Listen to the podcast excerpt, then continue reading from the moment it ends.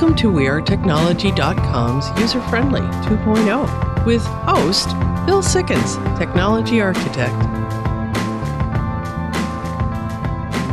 And this is User Friendly 2.0. Welcome to this week's show. Jeremy Gretchen, welcome. Thank you. Hey there. Steve Mehler is going to be joining us a little bit later on a topic regarding reuse of film. We're going to be talking about the Trouble with Tribbles DS9 crossover episode, so stay tuned for that. It looks like we're actually going to be able to go to convention again pretty soon. What do you think of I that? can't wait. I think a lot of people feel that way, and it Yeah. is, uh, Yeah. definitely. Uh, I know I'm climbing the walls, and uh, a lot of I- it- people it are. this sounds silly, but I'm looking forward to being able to try on the clothes when I go clothes shopping. I know that sounds really dumb, but it's like it's No, hard these to are definitely find part things of that don't fit right I'm and dealing, then I'm dealing returning with the. COVID 20 myself, so I need to lo- lose a little weight to get back into my costumes.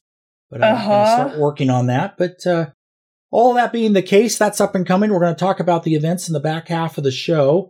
And coming up next year, we've got a great news segment for you and an extended Q&A. Today's news is brought to you by Symposium Coffee and Whiskey House. Make your day count. We are in Old Town Sherwood and Tigard. SymposiumCoffee.com. So what do we have in the news this week? Sony to keep PlayStation 3 and Vita stores open. So Sony is actually listening to their customers, which is a good thing and doesn't always happen. But in this particular case, they are. And what this is about is these are both older pieces of equipment. And when they're talking about stores, this isn't brick and mortar. This is the ability to buy games online. And they had originally talked about shutting down these formats. Idea being that uh, PlayStation 4, of course, is out. PlayStation 5 is out now. Make good luck getting one, but they do exist. And the idea with the PlayStation 3 now being considered obsolete technology. The problem is that you can't get these games on the newer formats yet unless they've been re-released and shutting down these older stores would cut off a lot of content.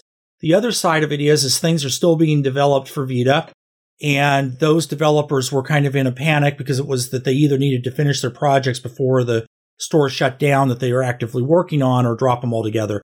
So for the foreseeable future, and according to Sony, there isn't a date now to close. They're just going to keep them open for the foreseeable future, whatever that may mean.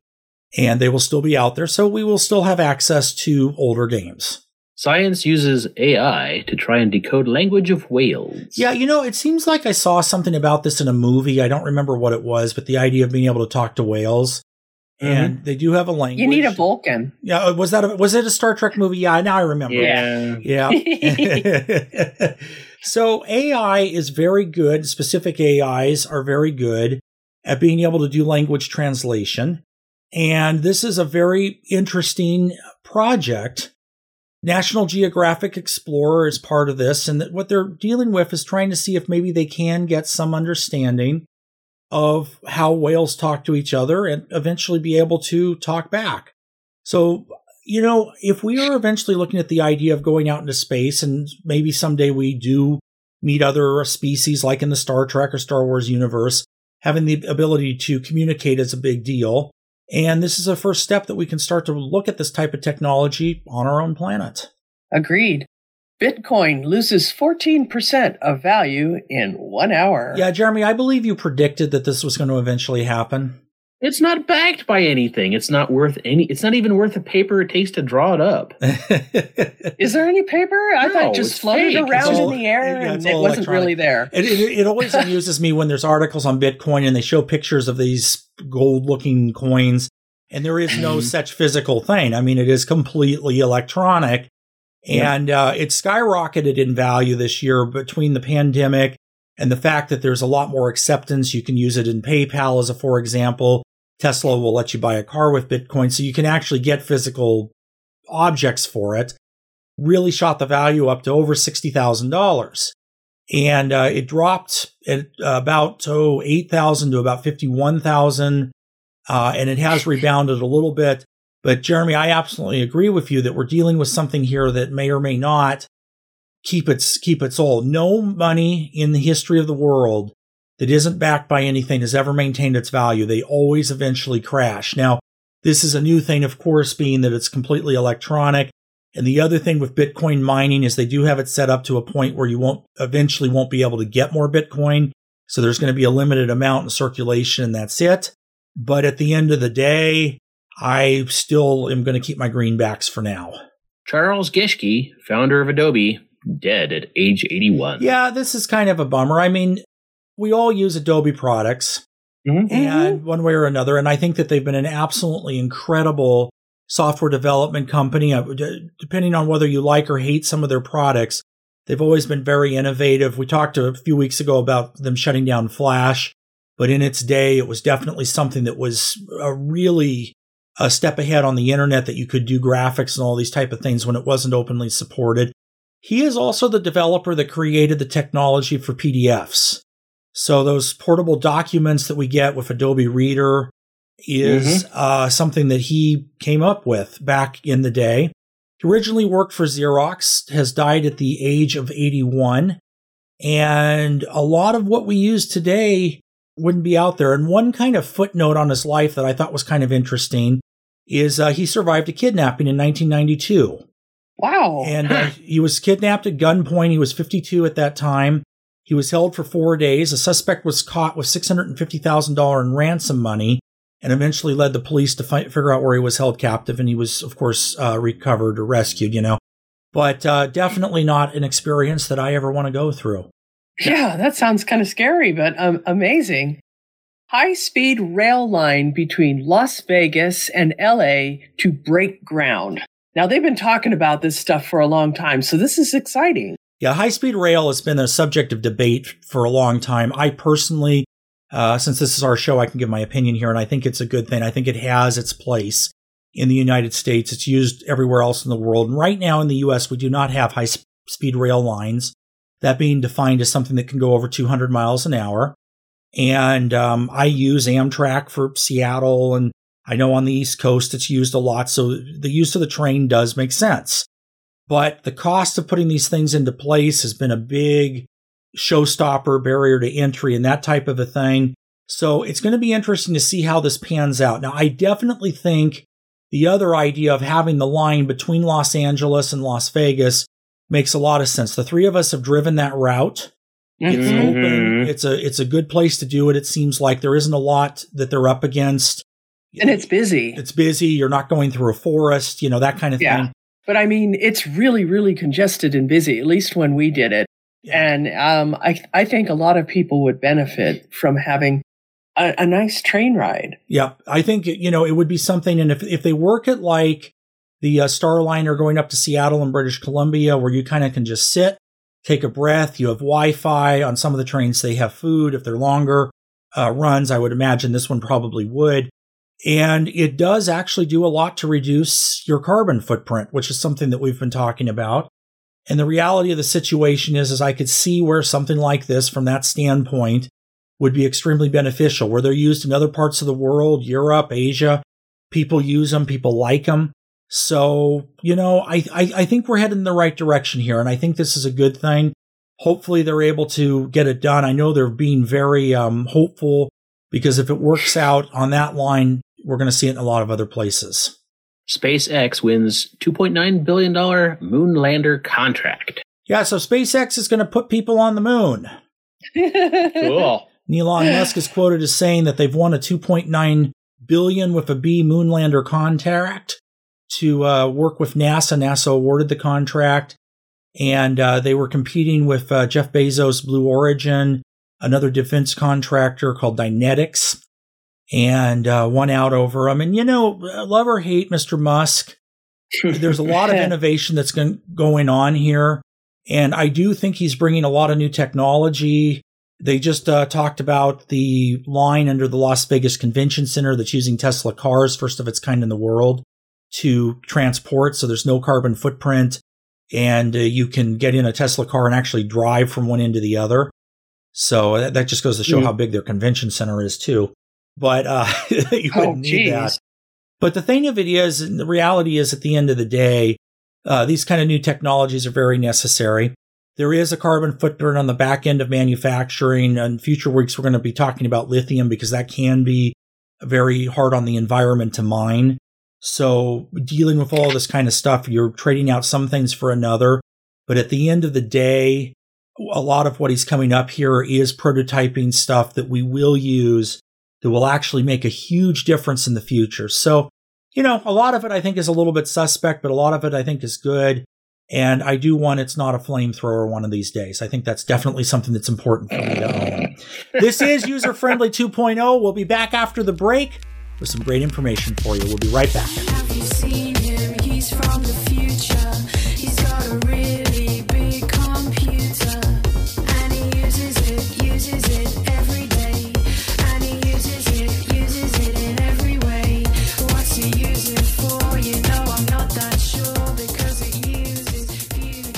Welcome back. This is User Friendly 2.0. Joining me, Steve Mehler. Steve, welcome to the show. Hey, Bill, how you doing today? Good, and yourself? Not bad. It's it's been a busy week, but all is good. Yeah, busy is good. I mean, you know, it's uh, where we want to be at, and you know, we were talking earlier uh, when we actually got to meet up last week, and about the idea of repurposing film. Mm-hmm. And I know that you had talked about that you were watching the Deep Space Nine, Star Trek Deep Space Nine Trouble with Tribbles yes. crossover web- episode. Yeah, that was fun. And uh, for anyone that hasn't seen it, it's great. Even if you don't like DS9, but if you like Star Trek, watch that one. It's really cool. But it is definitely one where we were taking film footage that was originally shot, what, 40 years earlier or something like that? Yeah, late 60s. Yep. And uh, combining it with something that was made in the late 90s. Right. And uh, so, how do they do that? Oh my gosh. Um, well, this this kind of goes back to a discussion we had. Um, when was it? Last July, I think, where we talked about um, the the interesting aspect of shooting film and TV projects on film versus video. Right. because film gives um, old programming a new life of its own as technological generations uh, catch up with each other. And this is an example of that. This is an example where something that was shot for TV, I would, I would guess that Star Trek was probably shot on, the, I don't know if it was 35 millimeter film, but it was certainly 16 uh, back in the day. And that still lends itself really, really well to today's programming of you know 4K um, programming. So what I imagine they would have had to have done was uh, work really really hard on establishing matching colors.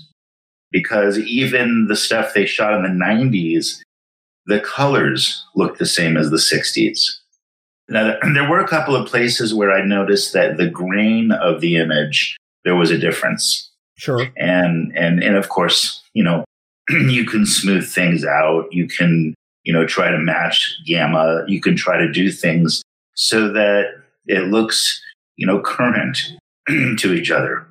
So it doesn't always work, but um, it, they they matched it really really well. So it was fun watching Kirk and Spock in the background, where Sisko and Dax were doing things in the foreground, right. trying to blend in with with the the old Enterprise crew. It was fun. It was kind of fun to watch.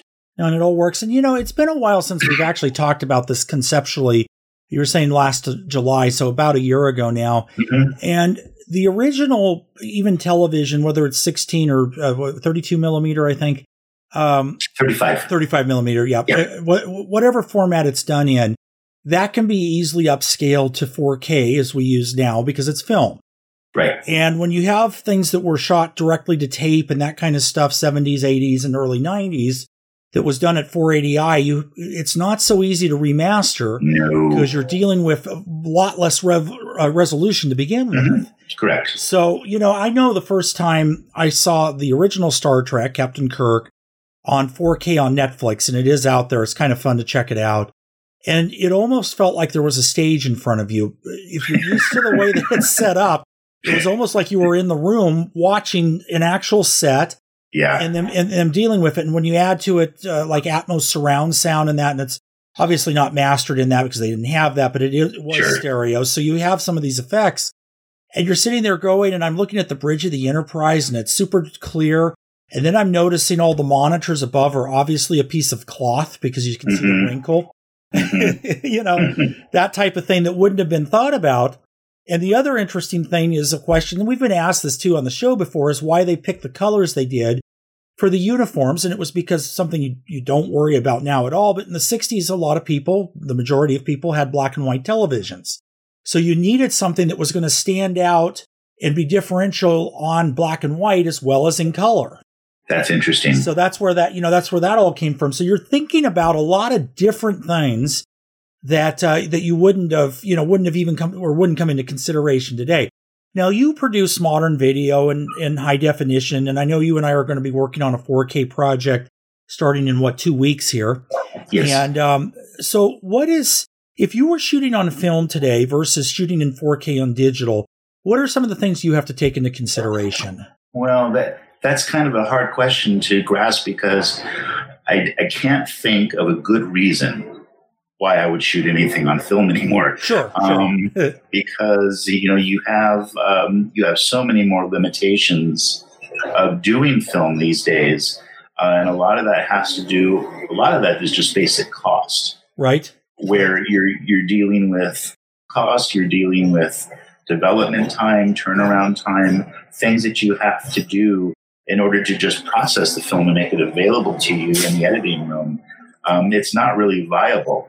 It's not really. There's no justification for really doing anything on film, especially at the scale that I tend to do things as as a as a producer. Now, I know when I first learned the editing process, and I do not have the artistic flair, I, for lack of a better term, that you do to make it look right. I know the mechanics of it, but there's an art to doing editing and having it come out right. But the, Totally. the cut in and cut out, and I first learned on videotape where you actually had two decks and were Yes. essentially copying, and you had to worry about losing resolution and all this stuff. Ge- Generational losses, absolutely. Yeah, yeah, and all that kind of stuff. And on digital, you wouldn't have that at all now. So I imagine that's a lot easier.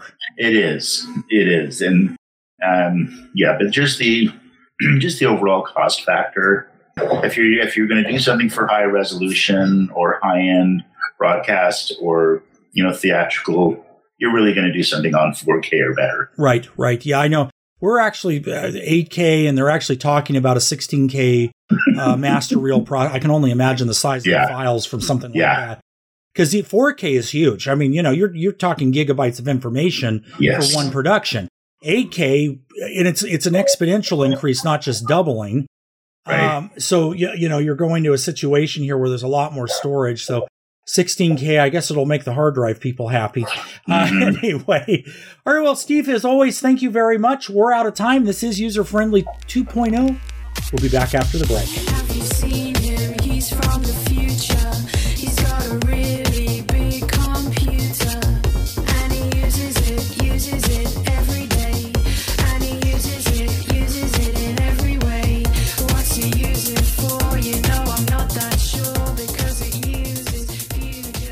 Welcome back. This is user friendly 2.0. We have had a lot of questions regarding the FCC and its new program for bringing broadband to rural areas. And a component of that that we talked about previously is an app that they want all of us to use to be able to give them real information on our network speed.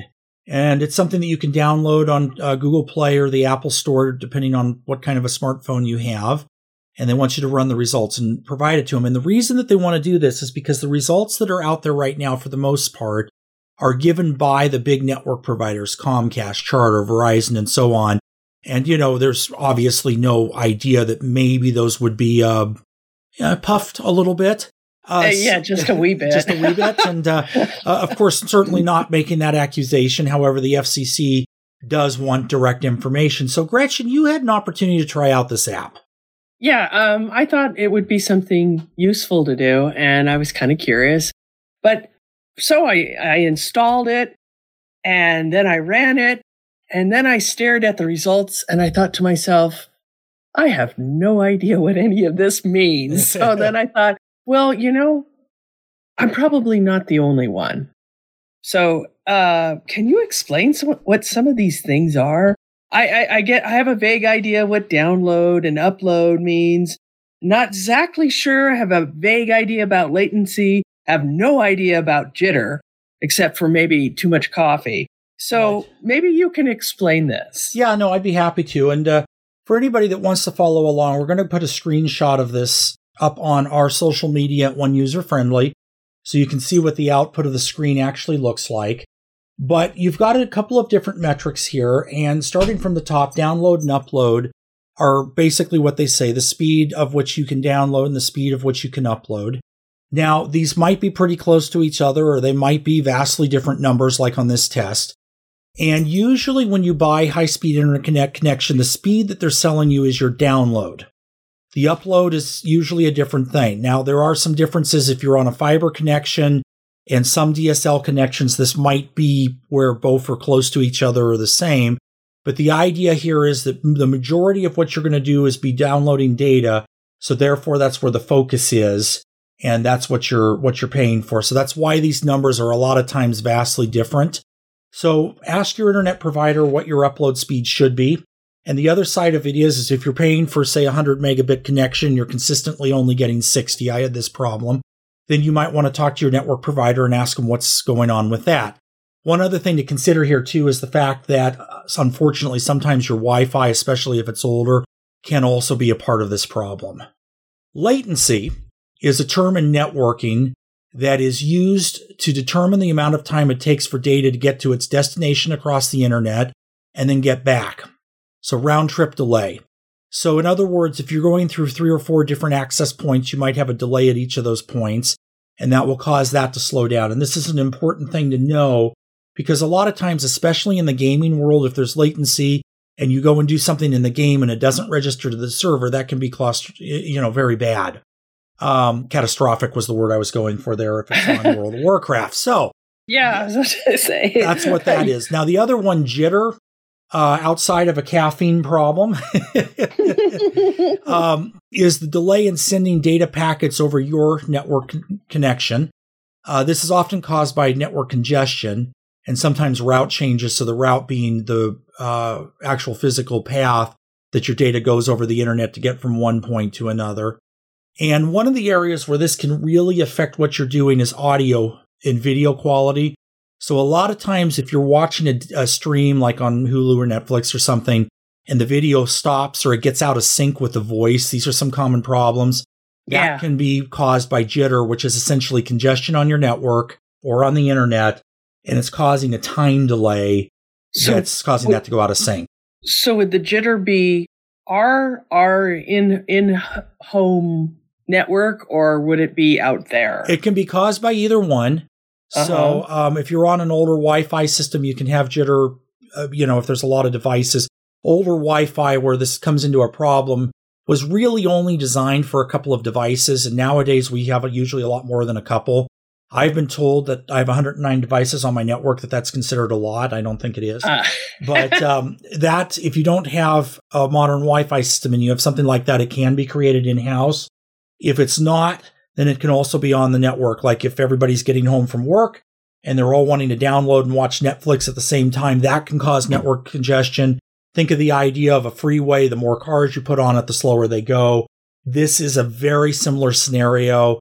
And that's kind of what you're talking about here. This is user friendly 2.0. We'll be back after the break.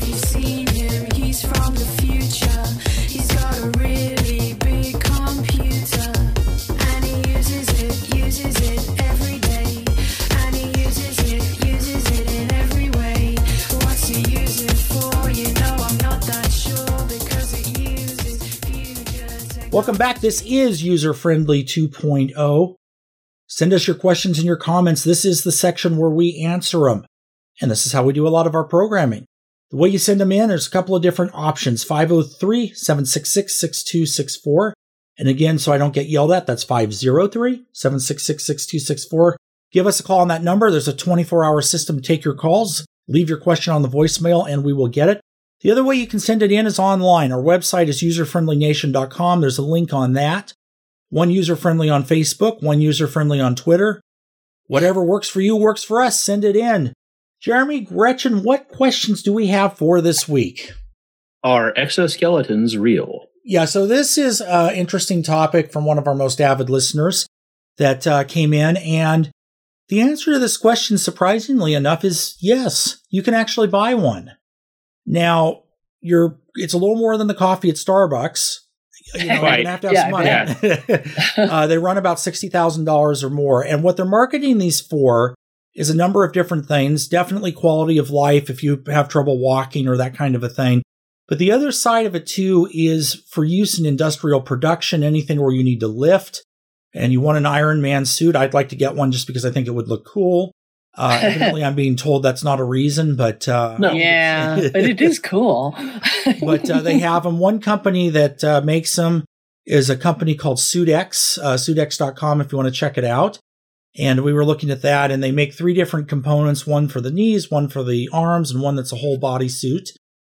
And um, they are something that you can actually get and wear, and they're designed to be comfortable so that you can sit down with them on and that type of a thing. They aren't quite as bulky as what we've seen in some of the sci fi movies but definitely looks like something that could be very interesting. If I'm understanding the documentation correctly, they'll lift up to about 250 pounds.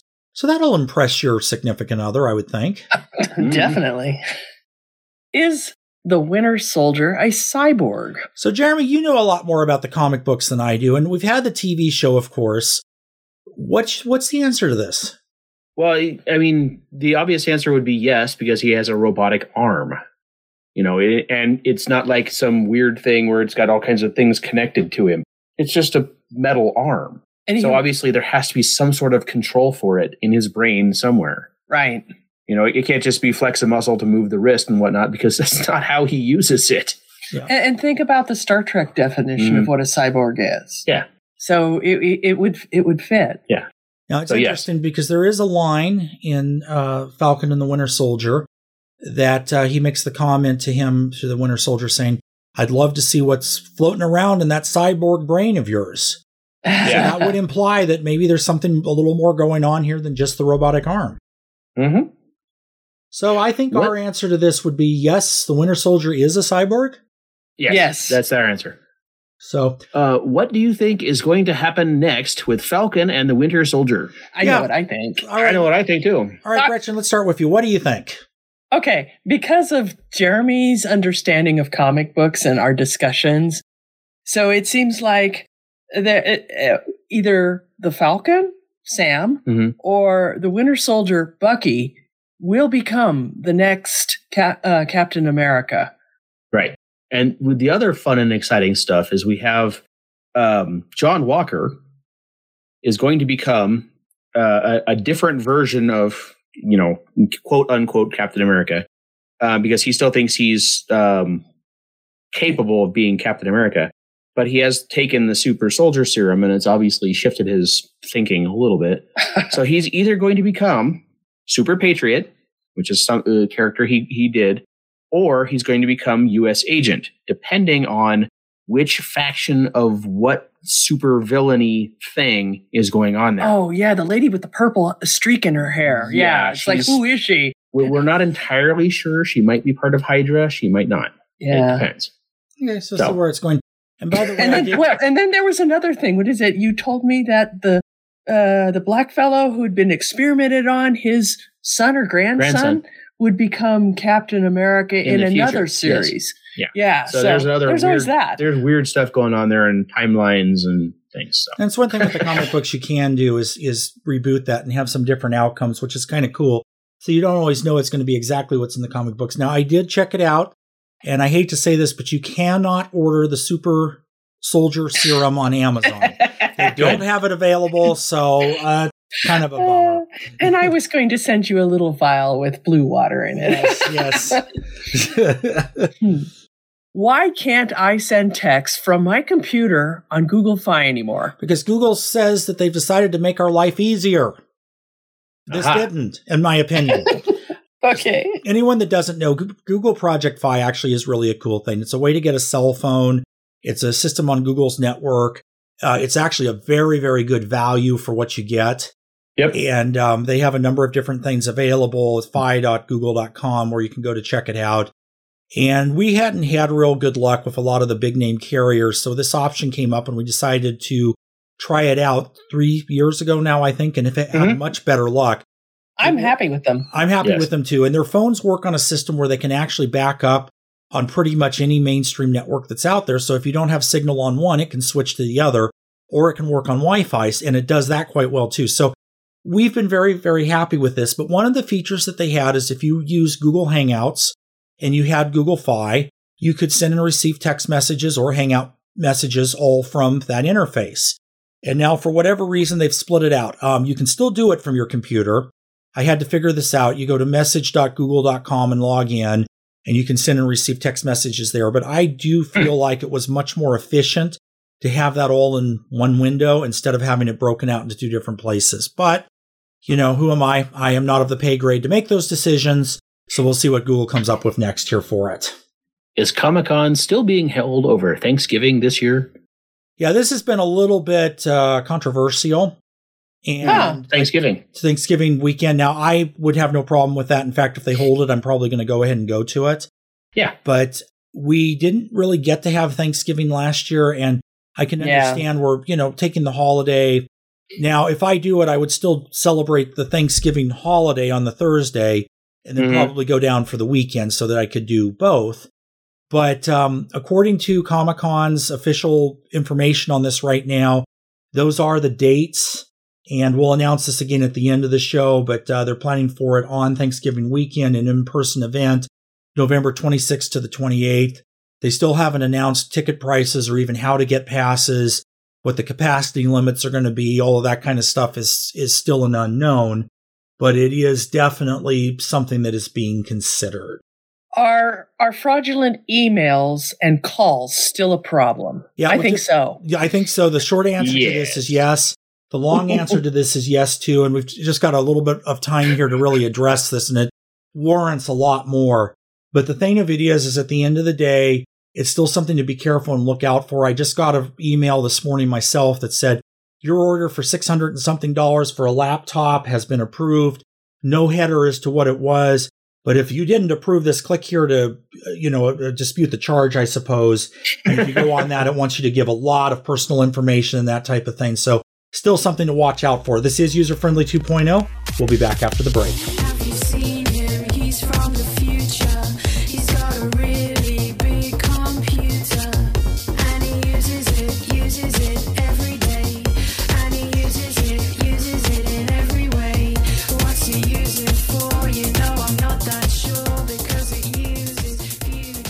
Welcome back. This is User Friendly 2.0. Great show this week.